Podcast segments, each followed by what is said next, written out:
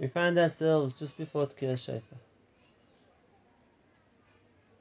And we know that the sound of the shofar we blow goes up to Shamayim. And we know Kabbalah teaches us what it does in Shamayim. The sound of the shofar goes up to Shamayim, and it opens the Shari Din. The gates of justice open when we blow the shofar.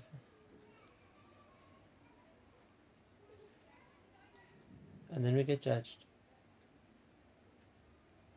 And we know that HaKadosh Baruch Hu sets up the situation in Shamayim like a courtroom. Hashem doesn't need that. He knows what happens, and he knows what he's going to decide. But for people to understand the system better, HaKadosh Baruch Hu makes it work in the tzera of how a court would work here too. There's a dayan who judges. There's a prosecutor called the Sultan, and he's going to present to the court all our errors we did over the last year. They're witnesses. The Malachim created from our actions.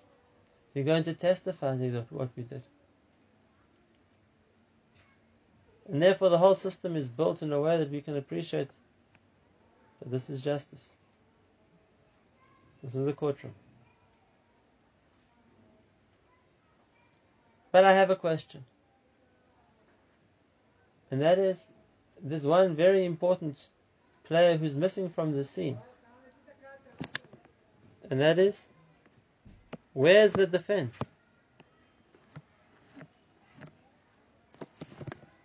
We're being prosecuted. We're being testified against. When do we defend ourselves? When are we given the floor, so to speak, to speak and justify ourselves and explain what we did?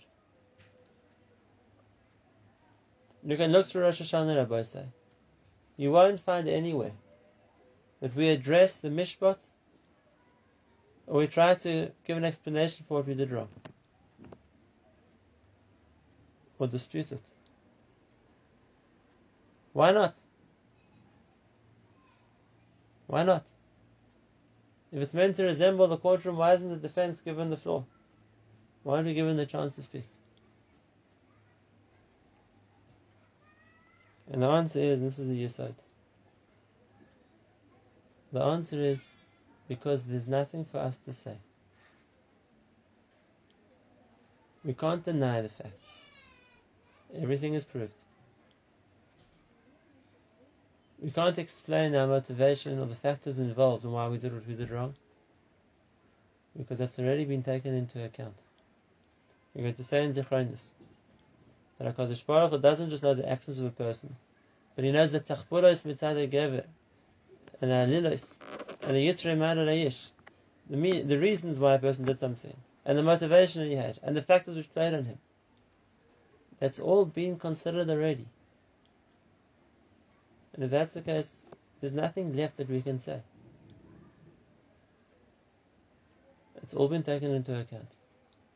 A human court can't see a person's thoughts and mind, read his mind or his feelings. But Hashem's already done that.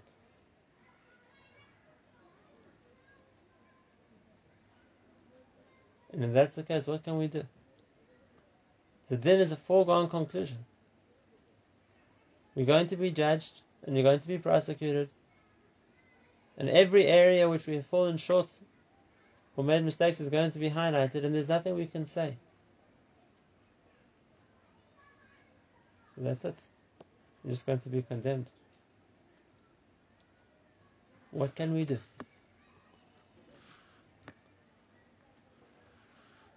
And the answer Chazal tell us, we don't address the base thing at all. Chazal tell us, Imru lefanai malchius, Kedeshatamlichuni Alecha. Accept Hashem as your king. Zichronos Kedeshatare, Zichronchem lefanai l'toiv. Say Zichronos that Hashem should remember us favorably. And the question is, how does that change the din? The fact that we mamlich Hashem, how does that change the din? What impact does it have on the decision from the courtroom. So the principle here we need to understand. Integral to understanding Rosh Hashanah. And let's give a marshal again from how the human system works. We know that in every country there's the judicial authority, the courtroom. And the job of the judges is to ascertain the facts and render a decision based on the truth. And therefore, the way that the justice process is meant to work is everything needs to be proved or clarified until the judges come to the conclusion, this is what happened, this is the real story. And that's what they're going to rule. And if that's the case of a person who's found guilty, then they're going to sentence him to whatever punishment he deserves. But in every country in the world there's a second level of power, the executive authority, whether that's the president or the prime minister, or in countries which still have as a king. That's a different source of authority. But in every country there's the possibility of applying for a presidential or a royal pardon. And how does that work?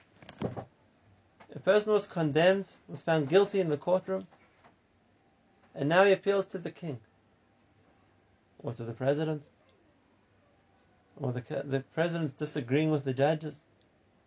He doesn't accept their ruling. And the answer is no, it has nothing to do with that. He doesn't even have to get involved in the case. What the judges decided was probably true. And based on the rule of law, that's correct. But a king, a ruler, has the ability at his discretion to override the system. And even though, based on the letter of the law, the person should be punished, he has the ability to waive those restrictions.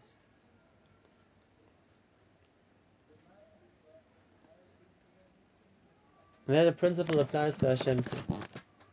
And we learn it from a Pasuk. The Pasuk says, Ki Hashem shayfteinu. Hashem judges us. Hashem mechoykakeinu. Hashem sets down if we're keeping the halacha. He measures us by the standards of Torah. Hashem malkeinu v'yeshienu. Hashem is our king and he will save us. When Hashem is acting in the capacity of a judge, then Him judges us. And the judgment is completely accurate. But Hashem acts as a king. And in the capacity of a king, He'll save us because in the capacity of a king, He can provide a pardon. And that's an opening for us in Rosh Hashanah. We can't dispute the rule of the court. We can't change the facts. And when we blow the shofar and we're being judged, the judgment of Hashem can take place in a split second. And the judgment is absolutely correct. There's nothing for us to add to that. But right after we blow the shofar, we step up to Musaf. Because our Musaf is an appeal to Hashem, to be granted a pardon.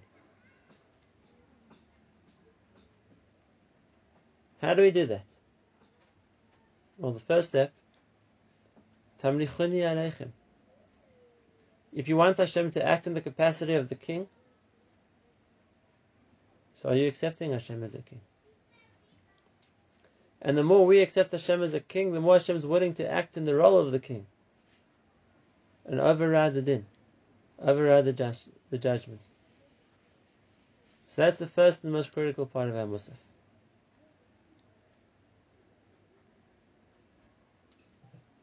How much do we relate to Hashem? Do we accept Hashem as a king? Because that's how much He's prepared to act as the king and to give us that royal pardon we look for. But To feel that way on Rosh Hashanah we're davening Musaf is not enough. Right now there's a reason for that. We need to get a pardon, so to speak, like we said before. But it has to be more than that. And that's Zichronos. What we elaborate on in Zichronos is how Hashem remembers every single deed and every single thought of every single person throughout the year. And therefore, that knowledge is mechayev us to think about HaKadosh Baruch Hu every single day and every single act we do throughout the year. And therefore, the combination of Zichronos, having spoken about HaKadosh Baruch Hu, scrutinizes and analyzes every single deed and thought of a person, is Ashrei Ish Lo Yishkokecha. Fortunate is the person who doesn't forget you. That Zichronos will bring a person to remember Hashem too, not just now when he needs Hashem's favor, not just now when it's appealing to him to be saved, but he'll remember the Malchias throughout. And that's the second point. To be Mamlich Hashem just in Rosh Hashanah, and then to forget about Hashem on Matzah Yom Kippur, is not going to work. If you want to be Mamlich HaKadosh Baruch Hu, it has to be in a way that we have a plan. How are we going to remember this commitment throughout the year? And that's Zichronos. What are we doing to remember our commitment to HaKadosh Baruch Hu, to be Mamlichim throughout the year? And that's not so easy, because the setting and the feeling of Rosh Hashanah is such that we're in the position to accept authority and we're going to listen. But in different circumstances, in different settings, it's not always easy to maintain that same level of awareness. What's going to help us do it? So Gemara gives us the Eitzah here too. Again, the first step is Imrud Afan Malchus Kedeshatamlichuni Alecha. Accept Hashem as a king. Second step, Imrud Afan Zichronos Kedeshatare Zichronchem Lefana L'Tova. But oba meh. How are we going to do that? How are we going to keep our commitments to Zichronos? Oba meh b'shofar. What about the shofar is it that reminds us or keeps in our memory our obligation to Hashem the King? So let's look at the Pesukim of Shafirs to see what we can learn from it. It's broken into three categories. The first three Pesukim of Shafirs are Pesukim from the Torah, describing Har Sinai. And it talks about the cold shofar chazak ma'od, the very powerful shofar that Klal Yisrael heard at Har Sinai. So strong, so intense that they were shaking. And the second shofar we talk about in the next Pesukim is a shofar we blow.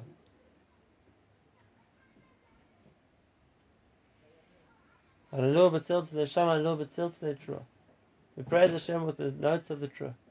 And the final three Pesukim of the shofar talk about the shofar in the time of Mashiach.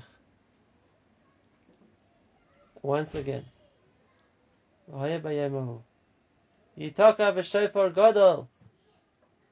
Hashem will blow with a big shofar, a powerful shofar, a sound which will reverberate around the world. Those who lost, those who dispersed all over the globe, they'll return.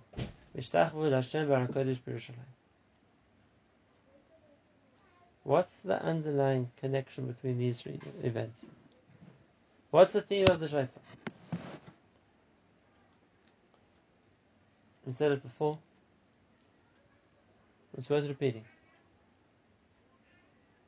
The concept of the shofar is giving voice to the feeling of connection between HaKadosh Baruch Hu and Klal Yisrael. And therefore the HaKadosh Baruch Hu comes down to give us the Torah and to cement a relationship with Klal Yisrael, which is going to last until the end of time. That feeling of connection to HaKadosh Baruch Hu is symbolized by that powerful shofar which shook the Jewish camp. The Kol Shofar Chazal K'mo'od. And similarly, when Mashiach will come, Be'ez Hashem, it should be this year, and HaKadosh Baruch Hu comes back again to strengthen and reconnect to Klal Yisrael. Once again, that feeling will be expressed in the yitak of a shofar gadol, in the powerful shofar, which we are going to hear. And what's in the middle? Achiv. And Achiv, to blow our shofar, is to express our connection to Hashem. The Chatzos for Kol Shofar Hariyu Lifnei Melech Hashem.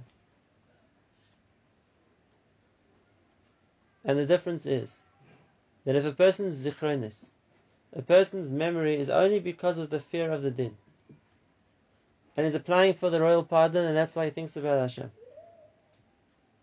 then as soon as the Din is over, a person's going to forget. But if the reason which brings a person to remember Hashem is because of the shofar, is because he feels a connection to Hashem, it's not only because it's the Yom HaDin that brings us to talk to Hashem and look to Him to be the Melech. It's not only because we need His help right now, because He can provide us with the pardon and we won't get punished by the court. It's because there's a connection. Then it's something which will last longer too. The Zichronos which come from the shofar are Zichronos which are more likely to remain with us. But Rabbi Sai, there's one last beautiful point I want to share with you. And that is, you see the original Kol, which we saw if we speak about, Shofar Har Sinai. The middle Kol, the Shofar we speak about, is our Shofar. And the final Shofar we speak about is once again the Shofar of Hashem, the Shofar of Mashiach. And when it's talking about Hashem's shofar, whether it's the first shofar or the last shofar, Hashem's shofar, then it's a powerful call which doesn't end. It's a shofar gadol. It's a shofar chazak ma'od. It's a sound which is a straight sound. It's like a tekiah. When you blow the shofar, there's a tekiah at the beginning. The tekiah is a straight sound that doesn't break. That represents Hashem's love for us at the beginning. And the last sound we blow at the end is another tekiah, and it represents Hashem's love for us at the end. And it's strong and it's unbroken. Like the Pasuk says, V'avas oila ma'avticha. Hashem's love for us is a constant. That's the tekiah. Dashan takum is like something which is takua. It's firmly in place. Unchangeable. That's how Hashem expresses His love for us. But when we express our love for Hashem, it's only a teruah. A teruah is lots of short, broken sounds. We aren't on the same level. But we feel that same constancy of love that Hashem feels for us. A little bit siltzle teruah. Horiyu lifnei Melech Hashem. A teruah is a short, broken note. Yes, we can feel connection to Hashem also, but we're only people. We don't feel the same constancy Hashem feels His love for us. But a teruah because it's not just one broken note. It's lots of broken notes. And that's our sound. Like HaKadosh Baruch Hu, we may not be on the level that we feel a connection to You always. But there are lots of times you're going to feel connected. Lots of little teruahs. That's the way we relate to Hashem. And when we can do that, like the bracha of Shafirs finishes, HaKadosh Baruch Hu is ma'azin the teruah of Klal Yisrael Baracham. He hears our teruah. All the many times we try and connect to Him. It's not just once in Rosh Hashanah. One teruah is possible. And throughout the year, there are going to be lots of teruahs. There are going to be lots of times that we try and make a connection to Hashem. And then the set is complete. There's a tekiah at the beginning, which Hashem has expressed His love for us at Har Sinai. When He made the relationship with Klal Yisrael, which still lasts till today. There's a tekiah at the end, which we look forward to hearing when HaKadosh Baruch Hu comes back to redeem us when Mashiach will come. And there's a teruah in the middle, which is our attempts to connect to HaKadosh Baruch Hu again and again. And when we can do that, then there's something which will keep the Zichronos. All those little teruahs